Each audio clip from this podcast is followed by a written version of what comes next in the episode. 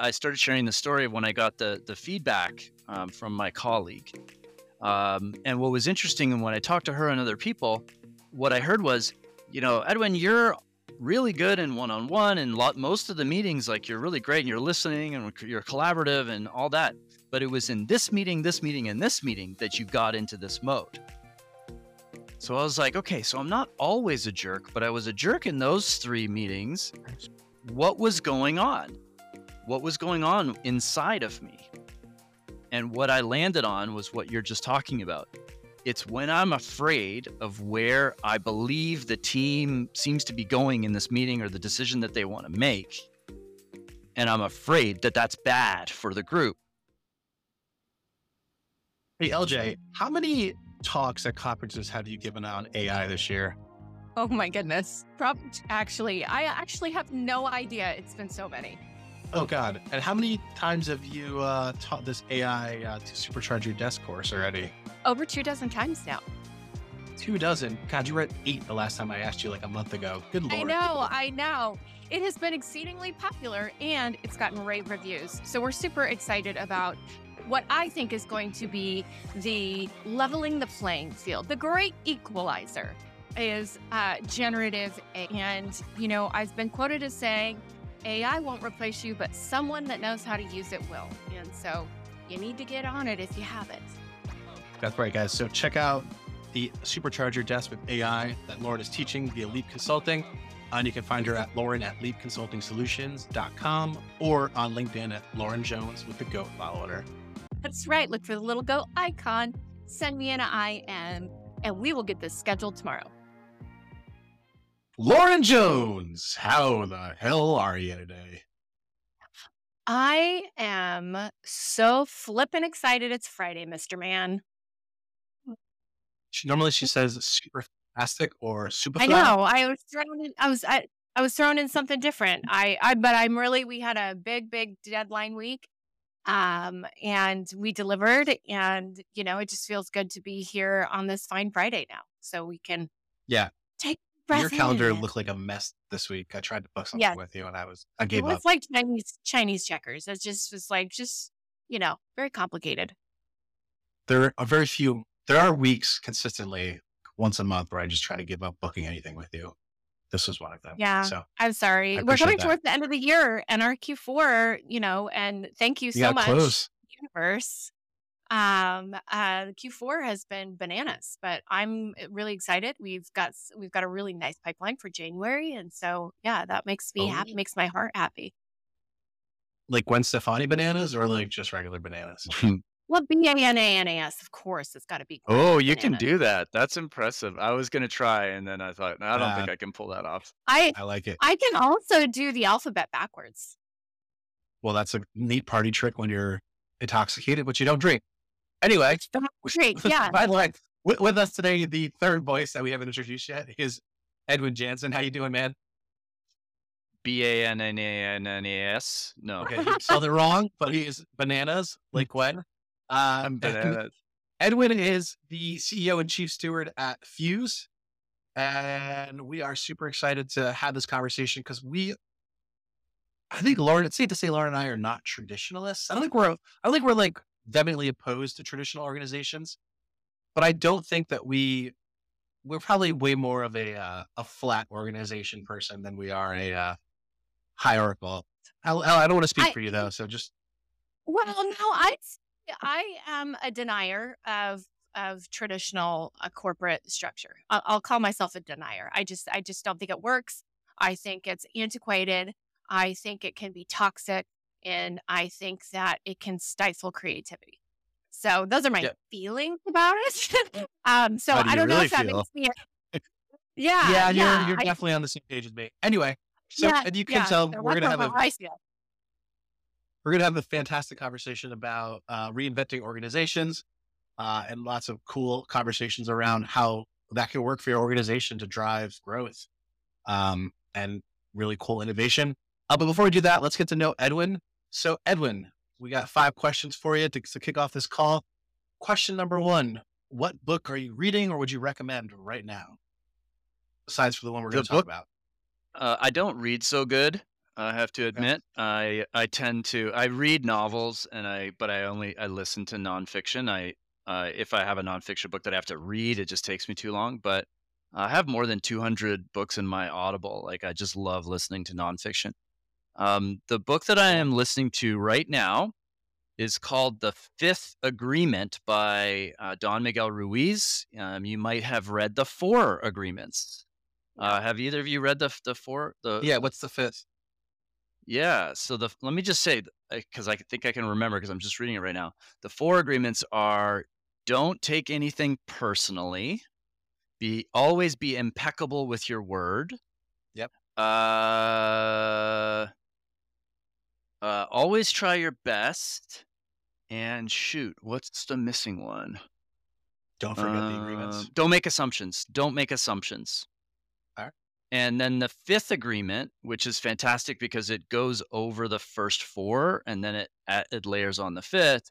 And the fifth agreement is uh, always be skeptical, but learn to listen. Really listen.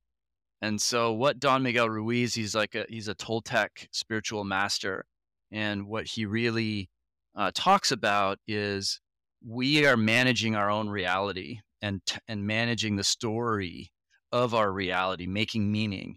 And so the beliefs that we choose to believe in, the assumptions we're making about what people do and why they did that, uh, and and what we're actually saying and doing, that's our own architecture. We're the directors of our own movies, and um, these books are absolutely fantastic. So I highly re- highly recommend them to anyone. I've read the the. How funny. I'm the exact opposite. I listen to nonfiction or uh, to to fiction and read my nonfiction because and mostly because I'm, I'm a highlighter and a yeah I, yeah uh, really I I show. have to yeah that's so funny that's so funny that that because and uh, again I'm a highlighter and a uh, dog earer and I always have the little I want to remember little morsels from a book. Also, I'll mark up an entire book if it's a learning book. So, yeah, It has to be an exceptional Intre- nonfiction book for me to read it. Okay. I- Okay. It has that's to. It has to know. be All exceptional. right. I don't Okay. think I can So next one. uh, do that. Next one, Edwin. Most ahead. memorable moment in staffing. And no Most pressure because the last one was meeting Lauren from from our last guest. Yeah, most memorable um, moment in staffing. I guess that would be the one that comes up in my memory. Uh, and I have a memory like a Yes. goldfish. Um, yeah, I I would say we there was a meeting that we had. Um, we we we the staffing firm that I used to be with, we grew our net income like six hundred percent after the first year of COVID, which was just absolutely miraculous. Mhm. And we planned like a, a retrospective, like an agile retrospective meeting. We used this liberating structure called What, uh, So What, Now What. So it's it's people are surfacing as it relates to this amazing year that we just had. What happened? And then the next question that everyone's answering, and this was kind of it was like kind of a, a collective executive meeting. Um, um, you know, so what? So what's important or valuable about what had what had happened and what we realized? And then the third question is now what? And it was a really memorable um, moment for me because we're going to be talking about this. I think in this in this podcast today, we had you know developed this self-managing organization. We essentially eliminated all positional hierarchy within the company, and we had been doing that for six or seven years uh, before COVID hit, and it worked really well, and everyone was really engaged. But there was always this question: Is it does it drive increased business value? Does it actually make the company perform better? And there was only really like qualitative, you know, information about that because we don't know how would we have performed if we had traditional hierarchy because we're, you know, only an experiment of one. But in this meeting, a year after uh, growing 600%, um, the most common answer that was surfaced was it was our self-managing operating system the fact that everyone was empowered to do their very best work that's what made us grow and respond so well to covid so that was a really memorable kind of proof point um, for me you said that and it made me think of something my dad says all the time he says sw sw swn there's so, some will some won't so what next there you go. Like Just the- a little jump. like never the heard that improv one game. before. The improv game. Okay, and right, like you're always you're always okay, doing and yes, yes, and yes, and yes, and that's the game. right. Yes, and. Edwin, greatest success to date could be staffing, could be life, could be what you just said. Uh yeah, it's always hard hard to think about successes because that's I don't know, that's not kind of I'm always looking forward and like what's the next what's the next thing?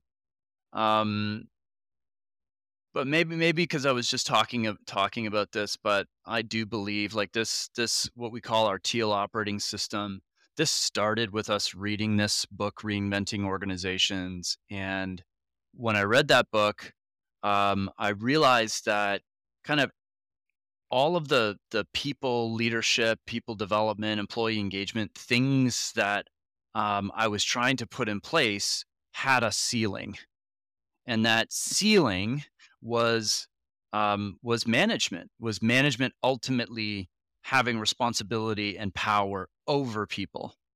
And you can only get so engaged when you have someone who has power over you and can kind of take it all away and so you know the the uh, transference of reading this book and realizing there was a new paradigm that we could be working in and then we initially started in this very small startup that i was leading at the time and it was maybe only 10 employees and then that eventually spread to the rest of the company which has had you know close to 500 employees globally.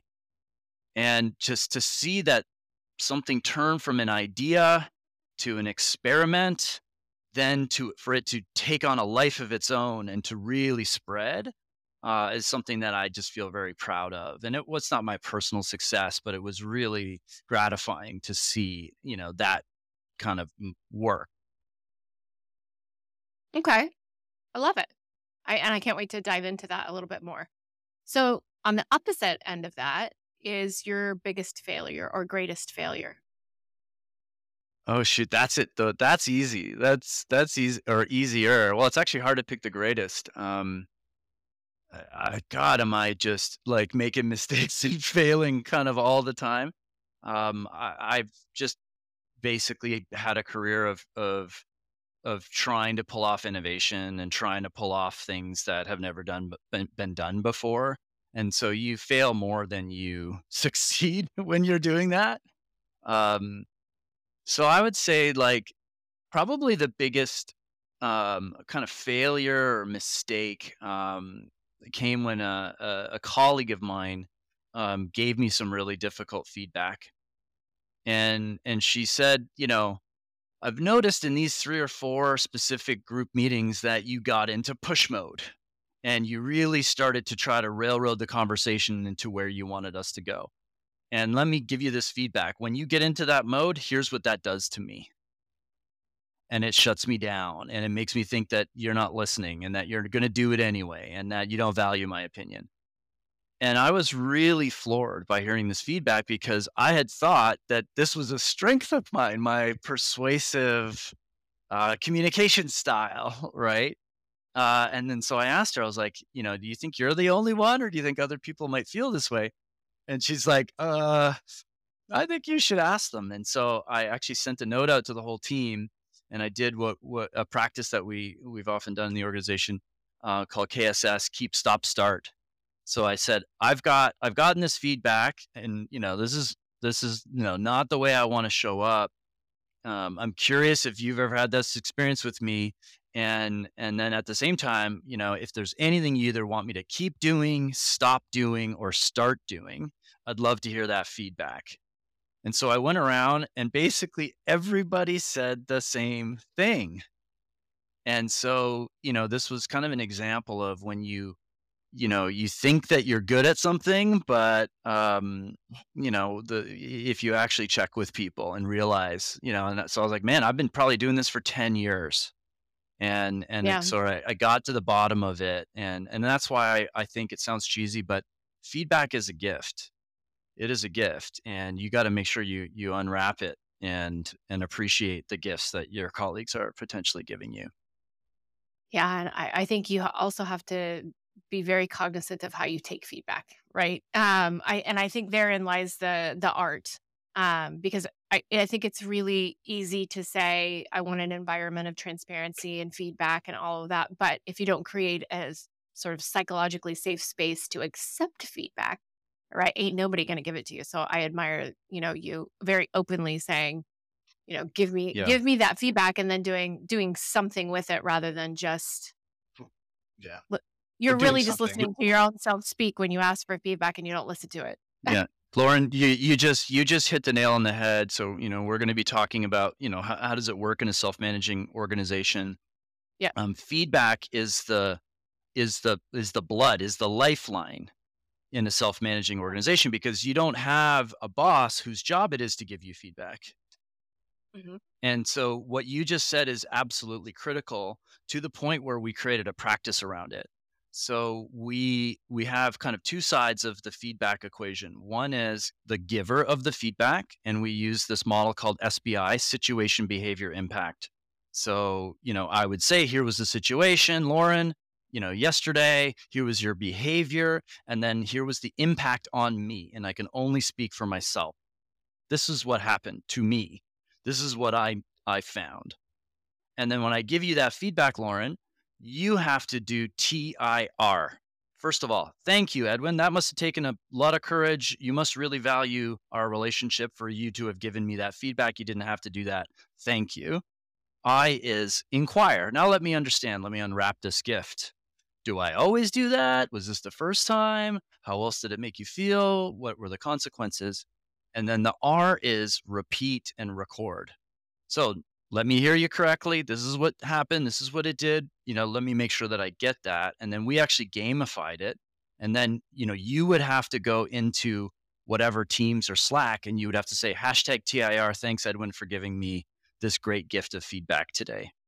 So we Mhm. could actually count and see how much feedback was happening in the organization.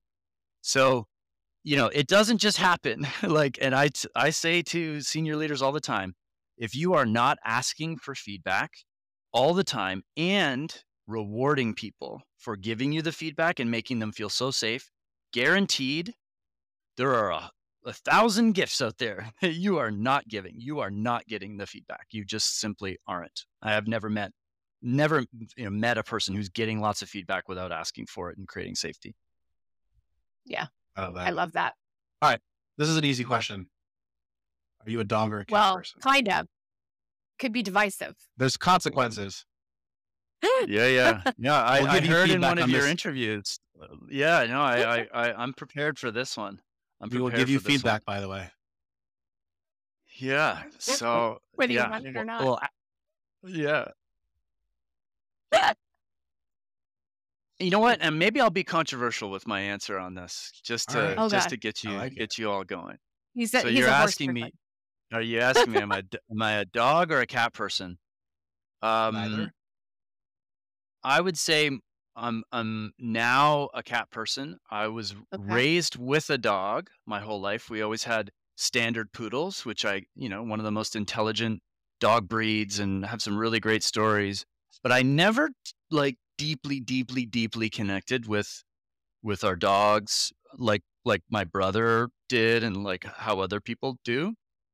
Um, and then, but we it was only ever dogs. We actually had other kind of weird animals like parrots and rabbits and other stuff. Um, and then later on, when I um, got together with uh, my now wife, she's a cat person, and she brought cats into our life. And at first, I was like, hell no. Um, but then they really started to grow on me.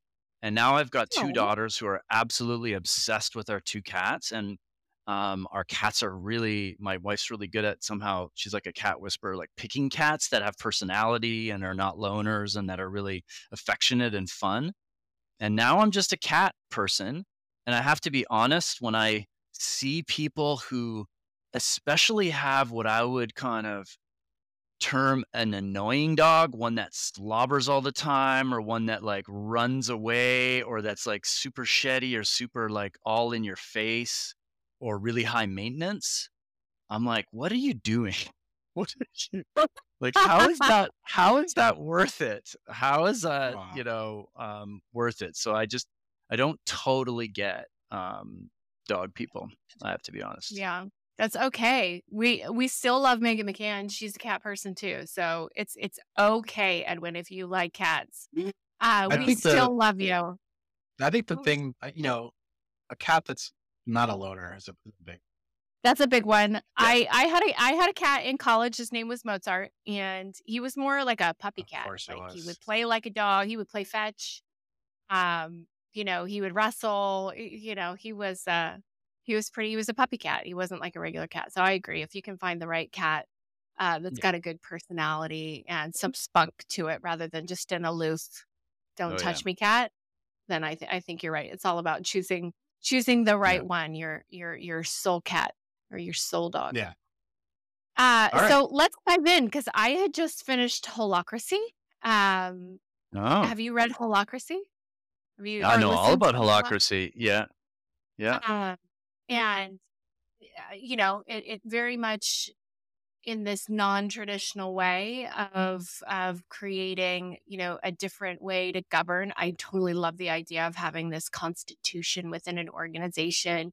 You know it does create these like agreements between individuals but let's start at the beginning um, with you eh, because you and i had a conversation that was really impactful to me prompted me to buy the book reinventing organizations. Um, but tell me how, tell us how um, this book sort of changed your your world. Tell us, tell us the story. Yeah. So this was uh, probably I don't know nine, eight or nine years ago or something like that. Um, so I was I was hired by uh, about a four hundred million dollar um, staffing company to lead corporate development and innovation. So just inventing crazy new business models um, uh, for the company. The company they're called Raise uh, or Raise Recruiting. They're also a B Corp. So if if people don't know what a B Corp is, the B stands for benefit. So companies like Patagonia and Etsy and Ben and Jerry's social enterprises are B Corps.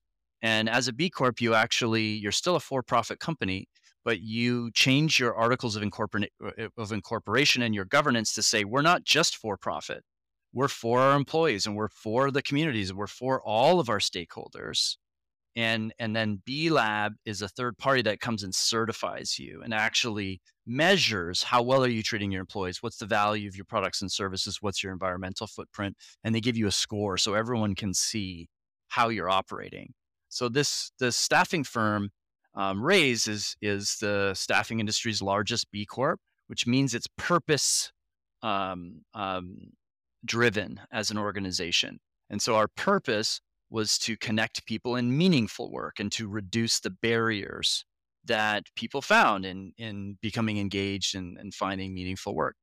So I was leading this uh, a startup that was called Fitzii, and this startup was um, helping small uh, businesses who don't have in-house talent acquisition because they're not large enough to basically get a an entire recruitment service in a box. So you got access to a recruiter to write job ads, to do screening, and then we had a we acquired a predictive ATS that had psychometrics in it and would actually combine the predictive ATS with the recruiter uh, and then sold that as a package. So not as a contingent, but as like a flat fee so that, you know, we're not charging them uh, an arm and a leg. And so I was leading this this startup, and we re, you know read this this reinventing organizations, uh, which basically tells the story of twelve organizations who have three kind of revolutionary uh, elements. One is they're self-managing, so they don't have any positional uh, authority. Another one is that they have built practices that encourage employees to bring their whole selves to work. So we know in most companies, Um, you know, you kind of wear a mask to some degree. There's that prof- professional conduct. You can't kind of be yourself. So these organizations really um, encourage their employees to to be themselves. And then the third hallmark was instead of having a purpose that was figured out by the CEO and the executive team and then written on the wall, like how all the good to great, you know, Jim Collins companies done, like let's figure out our values and let's write them on the wall. Like like that doesn't mean that you have those values. It just means that you have a poster that says that you have those values. Right. So the thir- the third hallmark is having an evolutionary purpose. So meaning the purpose and the values are what the people are feeling in that moment. So the the book um, shares a, a, a like a, a, view of the different paradigms that our organizations can um, can be structured around. The common paradigm, which the book calls orange, is like humans are resources and the company is a machine. And there's inputs and outputs, and the purpose is to make more profit. That is the dominant paradigm for our organizations today the the next paradigm that started to become popular in kind of the 90s and early 2000s was the green paradigm. This is what a b corp is. The company is a family with shared values but there still is a patriarch a matriarch the executives who hold power and they're enlightened and they're nice people but it's they're, they're still the head of the family. And then this third or this new uh, paradigm, which the author labeled as teal, is the organization is an ecosystem. Like like a rainforest. What's the purpose of a rainforest right? The rainforest has a bunch of different animals and plants and you know it's a, it's a it's a community. It's a network which kind of is adaptive.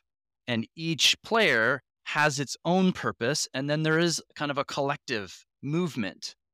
And so the book basically said here's these 12 teal organizations and here's how they work. Here's how they operate. So lauren you read the book and you know maybe i'll ask you like was isn't it inspiring to kind of see these examples of how these organizations operate? Yeah so it reminds me of if you've seen uh, biggest little farm. Have you seen this?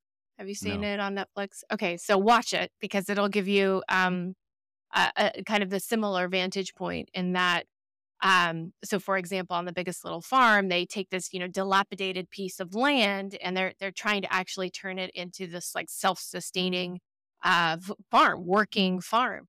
And uh, you watch all of these trials and tribulations of you know crops dying and uh, and and trying to figure out how can I? So, for example, they have a snails problem that's killing all, this whole entire orchard of trees. Mm. Um, and it wasn't until they um, decided to let the ducks um, sort of free range, right? And the ducks then went to the base of the trees and are picking off all of the snails, fixing the snail problem. And then the manure from, or, you know, the poop from the ducks helps fertilize the trees. They have the best crops, you know, all of the steps. So it, it, it it's that same sort of principle uh, um, mm-hmm. where we're trying to to to create this in this harmonious environment, right? And it may seem a little idealistic. However, I do think with you know the the right uh, kind of you know blending all of these together like holacracy that this transparency, um, this this circle structure, this um, you know sort of uh, team governance uh, roles instead of job titles, all of that um, creates this collective uh, that mm-hmm. is focused on achieving this singular, you know, this this vision. And I just think it creates um, this chemistry, you know, because this is all chemistry if you think about it, right? Whether yes. it's situational, um, this is all the the chemistry of people, the chemistry of the right people coming together to solve the right problem. And um, I think therein lies kind of some key words the right people and the right problem, because the people, the right people, have to agree on the right problem that we're all invested in solving for. Um, yep. And the, you know, and, and so I think therein lies the big difference when we have these. And I think that um, I've coached companies on their tech stack. You know, you have to have your mission, vision, and values. And um, because many organizations don't. And if we don't have that North Star, it gives us a really limited ability to suggest what we want that experience to be. And that experience is provided through technology, right? It's all this trickle down effect. But there's so much more to that mission, vision, and values, like you say, um, that I need to start focusing in on with organizations that don't have them. Because again, like you said, it's you can have this thing and slap it up on the wall and say that's what our vision is. That's your vision. You wrote it down. Did we all contribute to it? Did we all agree on it? Do we have a constitution around it to move yeah. towards it? Um, and I think there that that's where all the missing pieces are is in the middle. The middle is yeah. often the the missing missing link. So um, I ordered the picture version as well.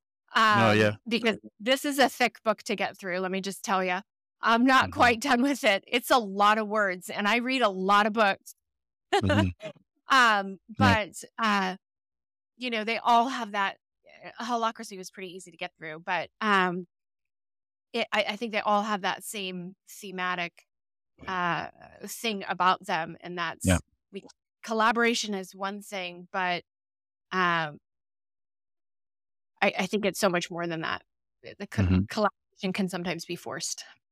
Yeah, yeah, and and um, the the thing that we've learned um, over many years of doing this is that our own egos, and especially the egos of people who have power, is what is most standing in the way of employee engagement and um, and achieving collective goals.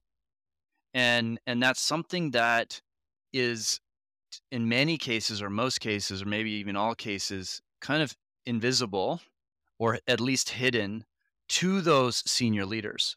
So for example, um, before you know we before I, I came into staffing um, i was working for a, a, large tech company and at one point i had like you know 40 people or whatever in, in my department that reported to me and so i got pretty used to kind of getting parachuted into meetings and then people looking at me and asking what i thought and then i would say something and everyone would kind of like do that thing and so over years i i I have to admit, I started thinking I'm really smart. I can come into a meeting where I don't really know very much and say something, and people uh, think it's a really good idea.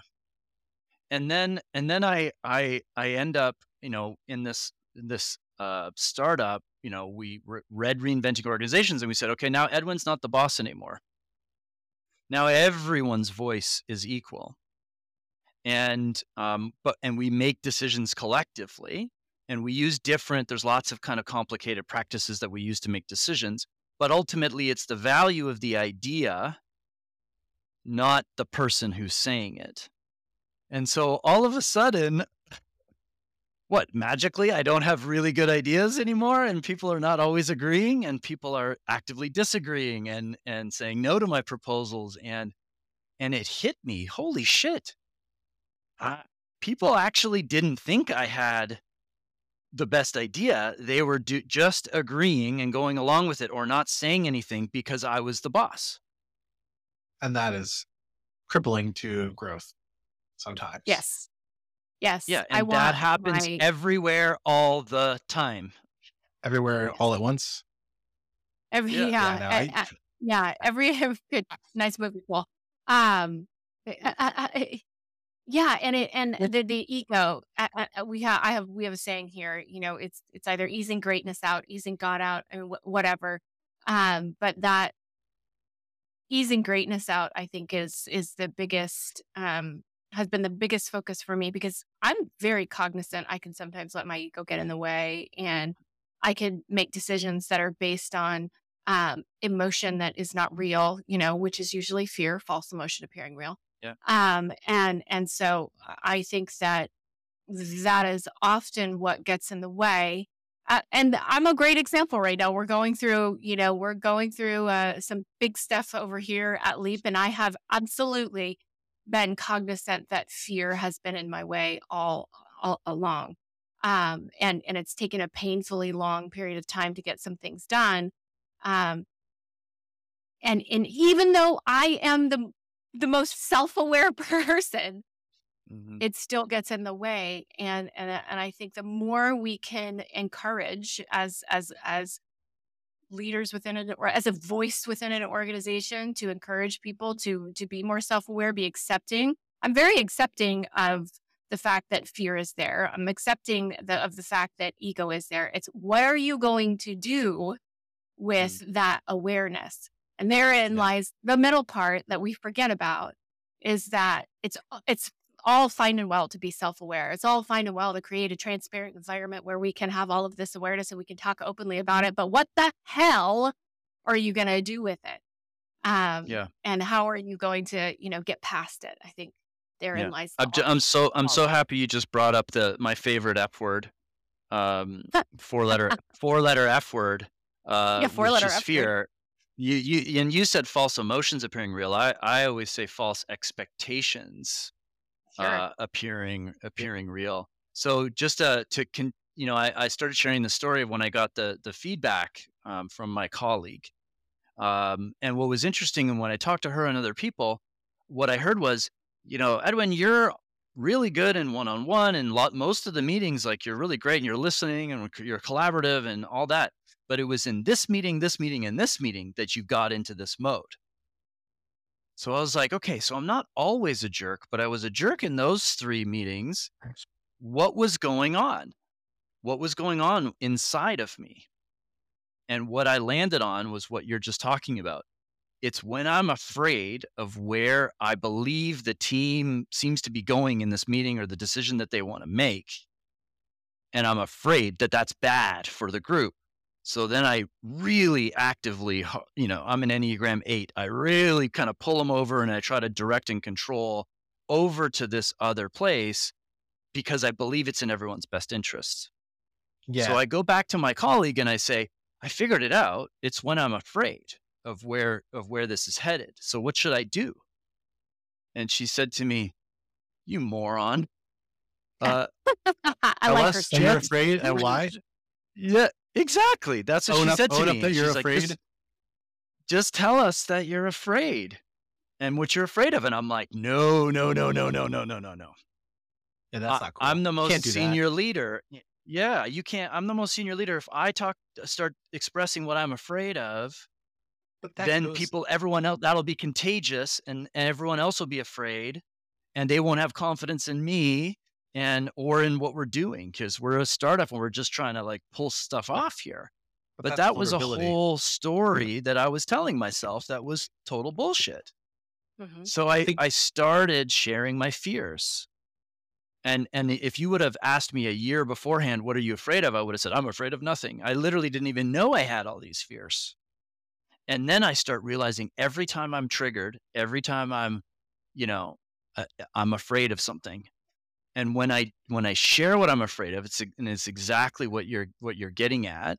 When I share what I'm afraid of, one of two things happens. They either say, "Oh, I'm afraid of that too. Let's work on that together." Great. Now we're on the same side of the table. Or they say, "Oh, I'm not afraid of that and here's why. Let me help you." Yeah. Wor- Both are versus pretty what I was doing was saying was like arguing and trying to like, you know, and people resist that. Right? So Right. it was it was the most valuable leadership lesson that I that I ever learned. And now um, Lauren, like you're, what you're getting at is what do you do about it? Now, every time I'm triggered, I I just I have to stop talking. I don't say or do anything because I'm just going to make it worse. And then I I usually just go and I journal a bit. Like I'll pull up my Evernote and I'll be like, what is it that I'm afraid of? What do I think could happen? What are my limiting beliefs here? And I just kind of write it out, and that helps me to untangle it. And then usually it's pretty clear what what I need to do about it. That's a healthier response. There's a really great worksheet, and we'll, I'll have to share it with with the audience on limiting beliefs. It's a page full of words, and I have a million copies of them. And I, I even, I think I have them. I have, a, I have, I have a million copies of it. And when I'm having those limited beliefs, I just circle the limiting beliefs that? I'm having in the moment, um, because sometimes it's hard. I put more pressure on myself to find the words, right? And so Mhm. this is just a page of words um, that allows me to circle them really quickly. Why am I feeling this way? And kind of get to the bottom of it. Um, and it's a really great exercise for our listeners. Have something like that. Um, know your weaknesses. Uh, because if there's an impediment in my way, I'll figure out a way to not deal with it. Right, avoidance. Yeah, uh, avoidance is yeah. is uh, uh, uh, I I'm excellently skilled at avoidance. at hmm. avoidance, and so our brain is hardwired to do it. Yes, our brain is mm-hmm. hardwired to avoid you know uh, bad things. Um, as the you do, you have resistance to, is the best. Yes. Yep. Um, Not really, but that's what your yourself to face those, you know, fear words or limiting beliefs or whatever that is and circle it in the moment. That's when it's the most powerful, the most palpable, the most solvable. Uh, yeah. And so avoidance is definitely not your friend. So I love the fact that you pause and take a moment to figure out what that is. I do the same thing um, in a different way. You have to do how it works for your brain. But I think mm-hmm. that's what, you know, creates the beautiful chemistry um, within a team that helps us solve these complex problems. And sometimes the complex problems are profitability. Sometimes the complex mm-hmm. problems are, um, uh, you know, could be a turnover. It could be all of these these yeah. these things. So I, I don't want people to think that we're you know solving the these these big giant problems of the universe. Sometimes it's these very simple things um, that are the hardest to overcome, and yeah. where we have the most you know misalignment within uh, a team yeah. as to how how we solve for those things. I have one quick thought. I'm going to wrap up because we are close to, to uh, 40 minutes here.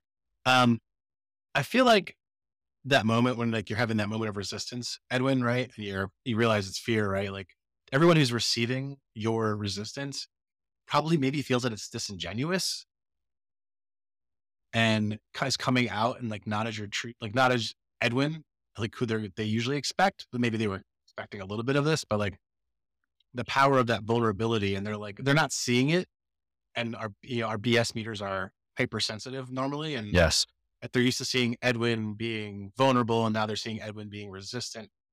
Maybe maybe they didn't even know what they were experiencing. They were like their BS meter was like, oh, this feels weird from from this leader or from this yep. person. So yeah, yeah, you know, you're right. Whenever someone is trying to push something on you, your natural you uh, you just have a natural uh, resistance to it. Um, the other thing that you're getting at, I like to say, leadership or vulnerability is the is is a leadership aphrodisiac. When you're vulnerable, people lean in. They want to listen. They want to follow. They want to admit, "Oh yeah, I'm afraid of that too." Right? We we uh, we want to reciprocate vulnerability. And so it's always good for a leader to go first. Um, I just want to share one other thing, um, Lauren, that that just what you were talking about um, really landed with me. So um, the story of why and how we grew 600% after COVID was illustrative of the truly the power of as any and any leader can do this being vulnerable and not feeling like you have the responsibility to figure everything out yourself. So, COVID hits, our job orders were down 70%, just like the rest of the staffing industry. What yep. does the majority of the staffing industry do? Well, executives figure out are we doing layoffs? Are we doing furloughs? Are we doing salary freezes, salary reductions? So they get in their, you know, cabal and they make decisions on behalf of the organization, power over and while that's happening, everyone in the organization is scared. And when you're scared, when you're in fear mode, you're not doing your best work. And then when actually the layoffs happen, that just trickles fear, fear, fear, fear, fear. The whole uh, company contracts, the whole industry contracts. At our organization, you can't be laid off. You can't be summarily fired by people. We would have had to have made a group decision around these things. And so the very first thing that that happened was some people got together and said, "Hey, we've got a new thematic goal that we should pro- we should probably switch what our thematic goal is." And it's a Patrick Lencioni tool where the organization agrees upon a thematic goal, which answers the question, "What is most important right now for the organization?" So, what's our kind of primary purpose right now? And we had at the time a thematic goal around, I don't know, collaboration or something that was no longer important you know, after after COVID hit. So a bunch of people got together, was a collective kind of brainstorming meeting, and then a quick upvoting. And basically, the new thematic goal was pivot. Like, if if your if your customers are not hiring, find someone who is. Um, everyone pivot. So soon we started doing staffing for for nursing homes and retirement homes. If you remember at the beginning of COVID, that was a big deal. Then we got into doing um, shipping laptops home for any clients that had customer service agents who now had to work from home. And we were like loading up software on laptops and sending it home. Then the Ontario government in Canada, where we had just sent a bunch of their contact um, um, agents' laptops, they said, We've got to do this new thing called contact tracing. Could you help with that? So we ended up basically staffing the entire province of Ontario's contact, contact um, tracing uh, operation, which then led to vaccine scheduling. So, and then that all of that led to 600% growth in net income. Amazing. And the company's 65 years old. It was the most profitable and largest growth that the company had ever experienced in 65 years. So Amazing. that's that's the story I told at the beginning. Why did that happen? It happened because we didn't have a few people, some executives who felt the responsibility of making the decision for everyone to to do a hiring freeze or to do a layoff. Right? So that's the difference. Any leader that has a team can stop feeling like you own the whole thing and you got to figure everything out yourself. And you just go to your team, you're like, hey, our numbers suck this month. What should we do? Can everyone, can we have a meeting next Tuesday where everyone brings their best five ideas and we upvote, you know, what we're going to do? Like anyone can do this stuff anytime. Yes, it, this is, and this is something that, I, and, and this is where you, you you don't have to bring in, um, you know, McKinsey or. You don't have No. to bring in some consulting firm to do this. This is a DIY, build your own environment um, type of problem solving community. And it's the very people you're looking at every single day. They can help you solve some of these big problems, but it takes setting your ego aside to look at the person you know next to you uh, or look at the person down the hall from you and say how would you solve this complex problem? And that, that really really takes a ton of humility um, to to be able to ask anyone um, Yeah. you know how would you creatively solve for this problem? And i think that's again that's the beautiful chemistry of it all is is people coming to, together with purpose um, and a purpose is to solve a greater problem. You guys didn't nobody was laid off you had you know you solved not only did you solve the problem but you had a success story because of it because of it And I- you didn't spend I- a again i hundred think that's yeah and you Well, didn't and you didn't overspend or have to go get invested hundred thousand dollars on. Well, the consulting fees alone would cause layoffs. would have been So, Yeah. Yeah. Anyway, Yeah. this has been and going going back to what you were saying, I- what we were what we were talking about Go ahead. before is choosing choosing love, abundance, and positivity versus um, Yeah. choosing fear and contraction and layoffs. And then just before we run, I mean, I have to I have to plug my latest project. Um, yes so please so I'm not Yeah. I'm not with that staffing firm anymore. Uh, but that staffing firm is a member in the Fuse Cooperative. So Fuse is the staffing industry's first and only platform cooperative. We acqu- we acquired the Gustav Subvendor VMS technology, which is the world's largest marketplace of staffing vendors. And any staffing vendor in the US can become a member of the Fuse Cooperative. And what we're basically doing is we're helping to facilitate each staffing firm doing what you do best and Fuse for the rest.